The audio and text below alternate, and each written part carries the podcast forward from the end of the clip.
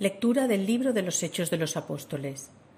En aquellos días decía Pablo a los presbíteros de la iglesia de Éfeso, Tened cuidado de vosotros y del rebaño que el Espíritu Santo os ha hecho guardar, como pastores de la iglesia de Dios, que él adquirió con su propia sangre.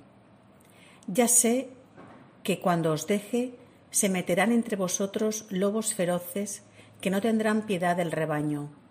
Incluso algunos de vosotros deformarán la doctrina y arrastrarán a los discípulos. Por eso, estad alerta. Acordaos que durante tres años, de día y de noche, no he cesado de aconsejar con lágrimas en los ojos a cada uno en particular. Ahora os dejo en manos de Dios y de su palabra de gracia que tiene poder para construiros y daros parte en la herencia de los santos. A nadie le he pedido dinero, oro ni ropa. Bien sabéis que estas manos han ganado lo necesario para mí y mis compañeros. Siempre os he enseñado que es nuestro deber trabajar para socorrer a los necesitados, acordándonos de las palabras del Señor Jesús. Hay más dicha en dar que en recibir. Cuando terminó de hablar, se pusieron todos de rodillas y rezó. Se echaron a llorar y abrazando a Pablo lo besaban. Lo que más pena les daba era lo que había dicho, que no volverían a verlo, y lo acompañaron hasta el barco. Palabra de Dios. Salmo responsorial. Reyes de la tierra, cantad a Dios. Repetid. Reyes de la tierra, cantad a Dios. Oh Dios, despliega tu poder tu poder, oh Dios, que actúa en favor nuestro. A tu templo de Jerusalén traigan los reyes su tributo. Repetid, reyes de la tierra, cantad a Dios. Reyes de la tierra, cantad a Dios, tocad para el Señor, que avanza por los cielos, los cielos antiquísimos, que lanza su voz, su voz, poderosa. Reconoced el poder de Dios. Repetid, reyes de la tierra, cantad a Dios. Sobre Israel resplandece su majestad y su poder sobre las nubes. Dios sea bendito. Repetid, reyes de la tierra, cantad a Dios. Del Evangelio según San Juan. En aquel tiempo, levantando los ojos al cielo, oró Jesús diciendo, Padre Santo, guárdalos en tu nombre a los que me has dado, para que sean uno como nosotros.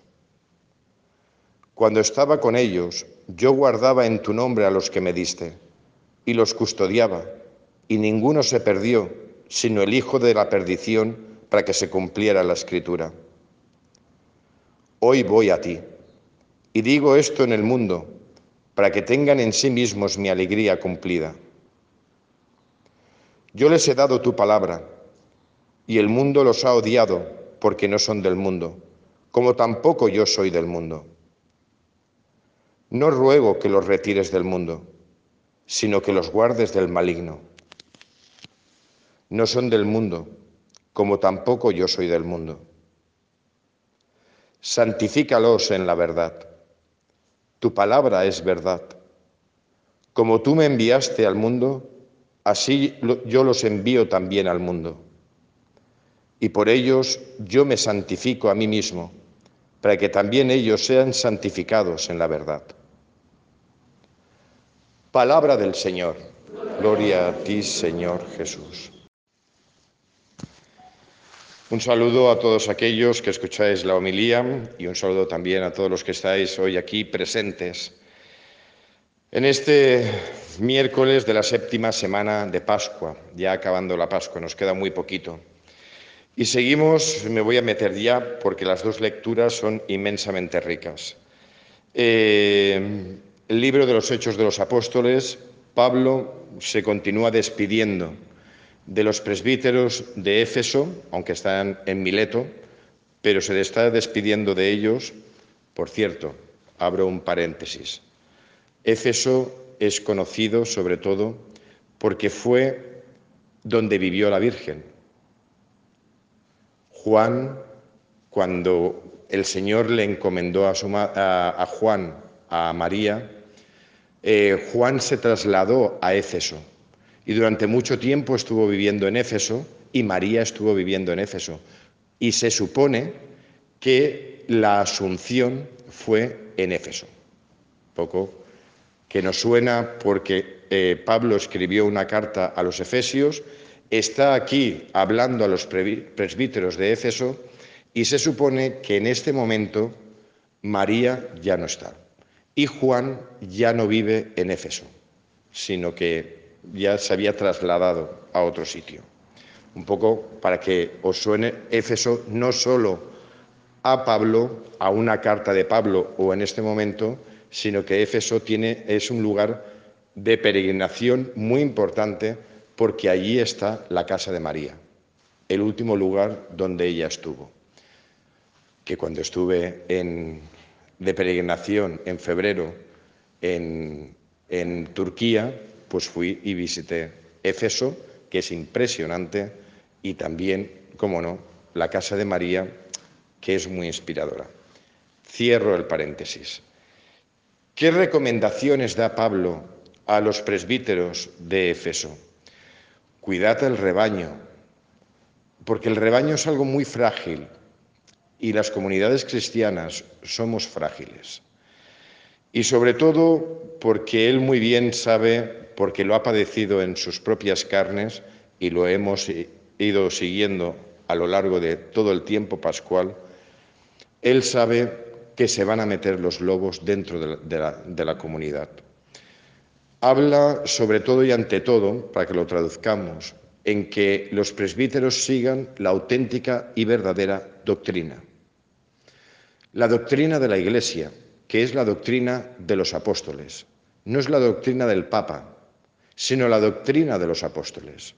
Aquello que, eh, creían y que creyeron para nosotros los apóstoles, y en aquel momento creían los apóstoles, esa es nuestra fe. Que no venga nadie a desvirtuarla.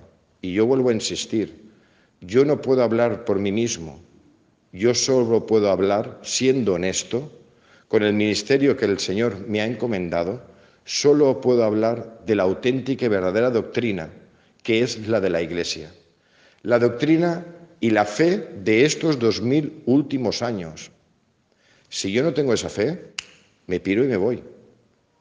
Pero los presbíteros tenemos que cuidar del rebaño y sobre todo el transmitir la auténtica y verdadera fe, la fe de los apóstoles.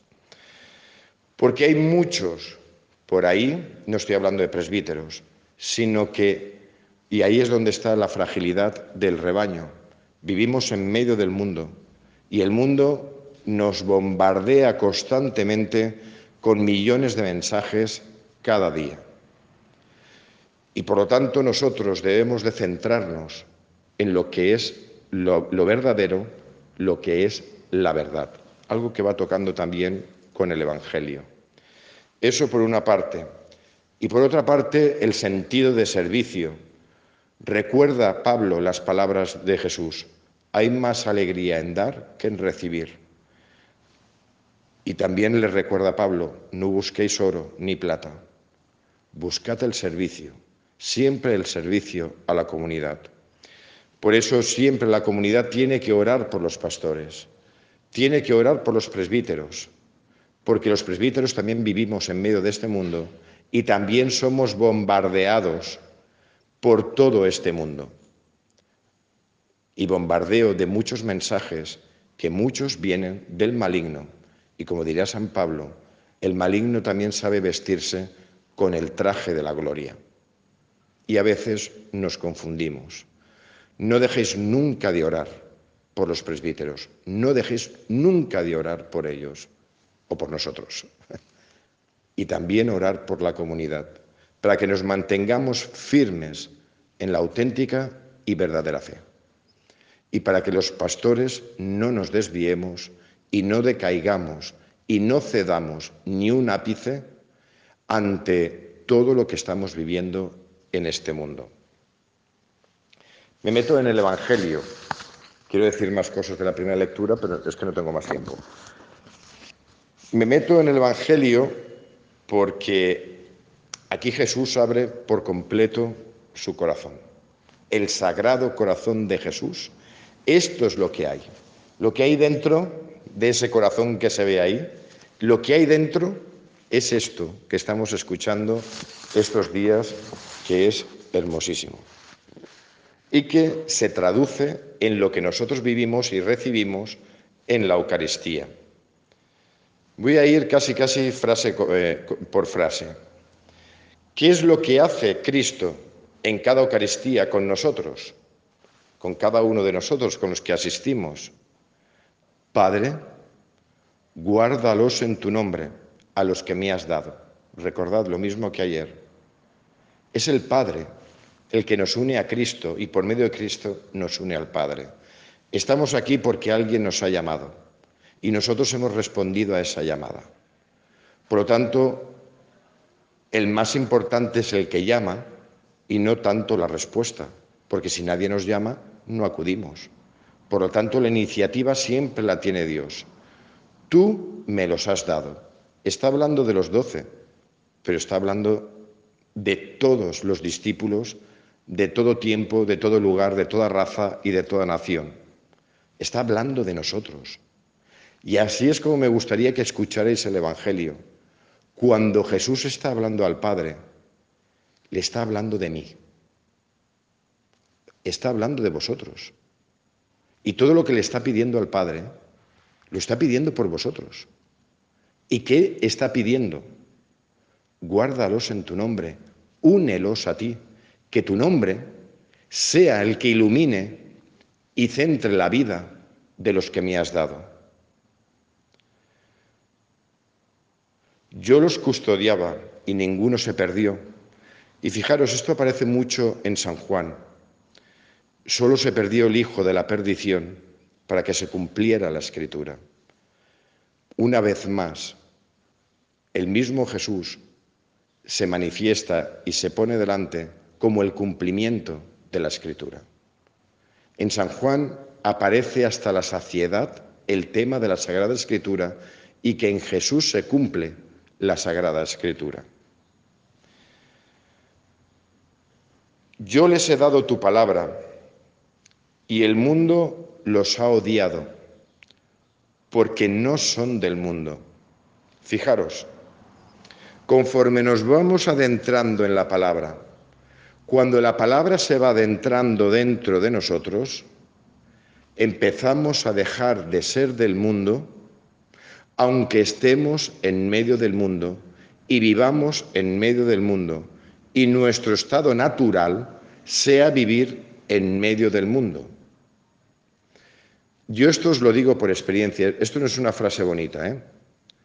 porque yo en muchos momentos siento que yo no soy de aquí.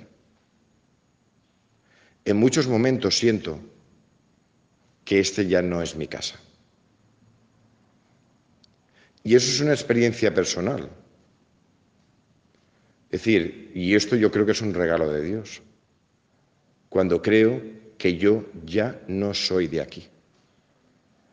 Y no es que me desentienda del mundo, es que anhelo el cumplimiento de, de la palabra de Dios en mi vida. Y el cumplimiento total de esa palabra no es aquí. Cuando la palabra va calando y las promesas van calando, uno cada vez se siente menos ciudadano del mundo y más ciudadano del cielo. No, no es que me sienta más santo, no, porque no lo soy. Y es evidente que no lo soy. Pero sí que siento que cada vez mi alma va anhelando y deseando lo de lo alto y se va desprendiendo de lo de abajo. Esto que dice Jesús se va cumpliendo, pero en tanto en cuanto yo y vosotros estemos en este mundo, tenemos que vivir en este mundo y tenemos que vivir en consonancia y en coherencia con nuestro ser cristiano. No somos extraterrestres. Vivimos en el mundo y mientras estemos en este mundo, significa que nosotros tenemos una misión que cumplir en este mundo. y que Dios decide que nuestra vida sigue siendo importante y necesaria, no imprescindible, pero sí necesaria en este mundo, porque tiene una misión para nosotros. Y esa misión que tiene para nosotros afecta a los que tenemos a nuestro alrededor. Esto va en colación y en relación con lo que al final dice Jesús. Porque además, Él en cada Eucaristía que pide por nosotros, dice, no quiero que los retires del mundo. Por lo tanto, nuestro estado natural es estar en este mundo hasta que Dios, el Padre, así lo tenga bien. Sino, y fijaros, eso en cada Eucaristía, sino que los guardes del maligno. Que los guardes del maligno.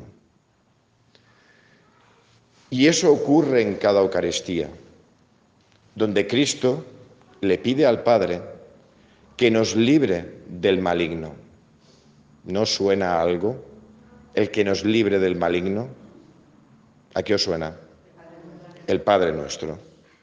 Fijaros, lo mismo que Jesús nos enseña es su propia oración por nosotros.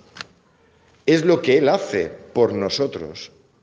Le pide al Padre que nos libre del maligno, porque el maligno está por todas partes. Y si no somos ciudadanos de este mundo, aunque estamos en el mundo, el maligno nos va a querer arrastrar hacia este mundo y que echemos raíces en este mundo. Y no podemos echar raíces en este mundo, porque una planta estática echa raíces, pero la vida del cristiano es estar estático y parado o es camino.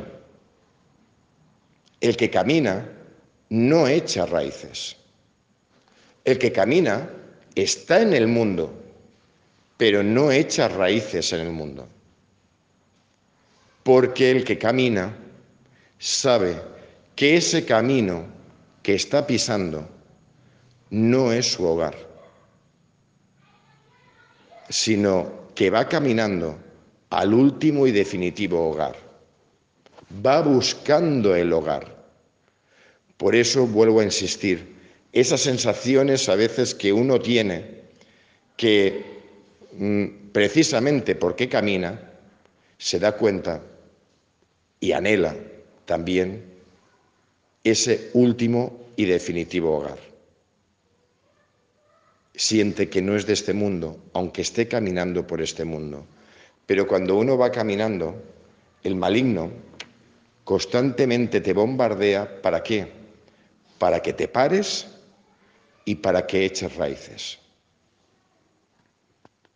Eso es lo que hace el maligno. Echa raíces.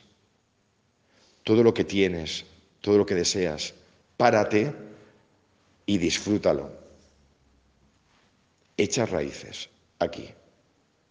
Y cuanto más profundas son las raíces que echamos en este mundo, peor. Porque todos bien sabemos que antes o después, sí o sí, como a una patatera, te van a arrancar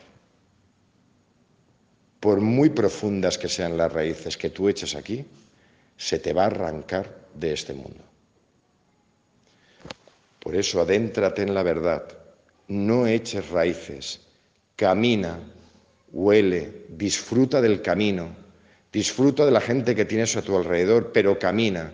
Y no eches raíces ni en tu casa, ni en el campo, ni en la empresa, no eches raíces donde no las tienes que echar porque tu vida y el sentido de tu vida es caminar.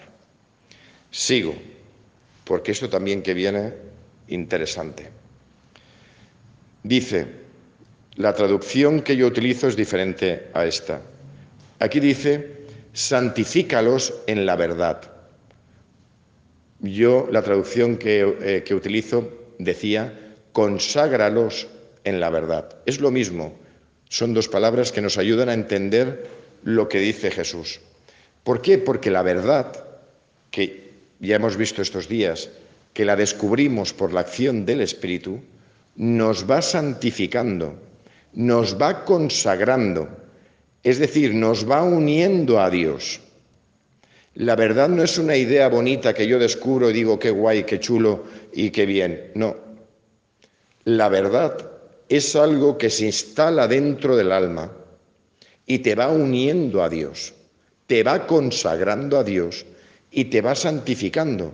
¿Por qué? Porque cuando uno descubre la verdad, no simplemente la descubre, la verdad es transformante, es una nueva forma de entender la vida, de entenderte a ti mismo, de entender a tu familia, de entender las cosas con las que te relacionas, de entender a la gente, de entender tu historia y de entender la historia en general.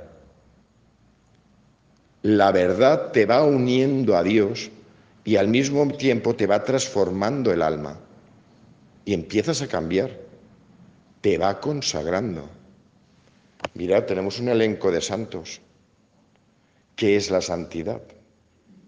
Sino el dejar que la verdad te vaya santificando y consagrando y transformando la vida. Ninguno de los de aquí nacieron santos. Bueno, María sí.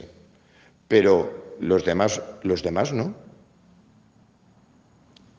la verdad, por medio del Espíritu, fue transformando su corazón. Se convirtieron en caminantes. Y cada vez, cada uno de los santos que tenemos aquí, se iban sintiendo más ciudadanos del cielo y cada vez menos ciudadanos de este mundo. Aunque estaban en este mundo, ¿por qué? Y concluyo ya con lo último que dice Jesús. Como tú me enviaste al mundo, así yo los envío también al mundo. Porque conforme nosotros vamos descubriendo la verdad y nos va santificando, vamos caminando por el mundo, pero porque somos enviados también por Dios al mundo.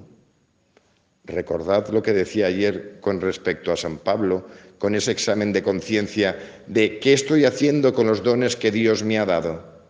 Pues claro, pues porque yo recibo dones y en cada Eucaristía soy consagrado por la verdad y el Señor me, envía me alimenta en el camino y me envía. ¿Me envía qué? A compartir lo que he recibido. Mientras voy caminando, no echando raíces, caminando en este mundo, voy compartiendo con los demás no una doctrina, no unas normas, no unos preceptos y no unas leyes. Recordad, segunda lectura del sexto domingo de Pascua. ¿No os acordáis? Pero yo os lo recuerdo, de la segunda carta de Pedro. Estad siempre dispuestos no a compartir doctrinas, sino a dar razón de vuestra esperanza. Y mientras vamos caminando y con la gente que tenemos a nuestro alrededor, Jesús nos envía a qué? A dar razón de nuestra esperanza. Porque la verdad es la que alimenta nuestra esperanza. Y porque tenemos esperanza es porque lo, por lo que caminamos. Porque la esperanza es lo que nos hace caminar. ¿La esperanza de qué? De que vamos a ser ciudadanos del cielo y de que vamos a vivir nuestra vida en plenitud. Y mientras vamos caminando en este mundo, que cada vez lo descubrimos menos nuestro, vamos dando razón de nuestra esperanza a nuestro alrededor. Todo eso ocurre en la Eucaristía. ¿Para qué eh, sirve la misa? Por decir servir, que no me gusta ese verbo. Pues para todo esto. Es que esto es lo que pretende la misa. Y es lo que pretende Cristo al hacerse presente en cada Eucaristía. Quiere conseguir esto. Y esto ¿Cómo lo consigue? Intercediendo por nosotros ante el Padre para que podamos conseguir toda esta maravilla que Él nos ofrece. Ay, no, no creáis, esto es difícil, ¿eh? Hacer esta síntesis, yo no sé si me he explicado, pero hacer esta síntesis es, yo estoy temblando y todo de, de esto. Pues bien, que Dios en su inmensa... Mañana más, mañana continuaremos. Que Dios en su inmensa misericordia continúe en cada Eucaristía, iluminando nuestro corazón, por medio de la palabra, que nos vaya consagrando, y por medio del pan vivo bajado del cielo, que nos va alimentando para que caminemos en la vida hacia el destino final y feliz, que no es este, sino la casa del Padre. Que así sea.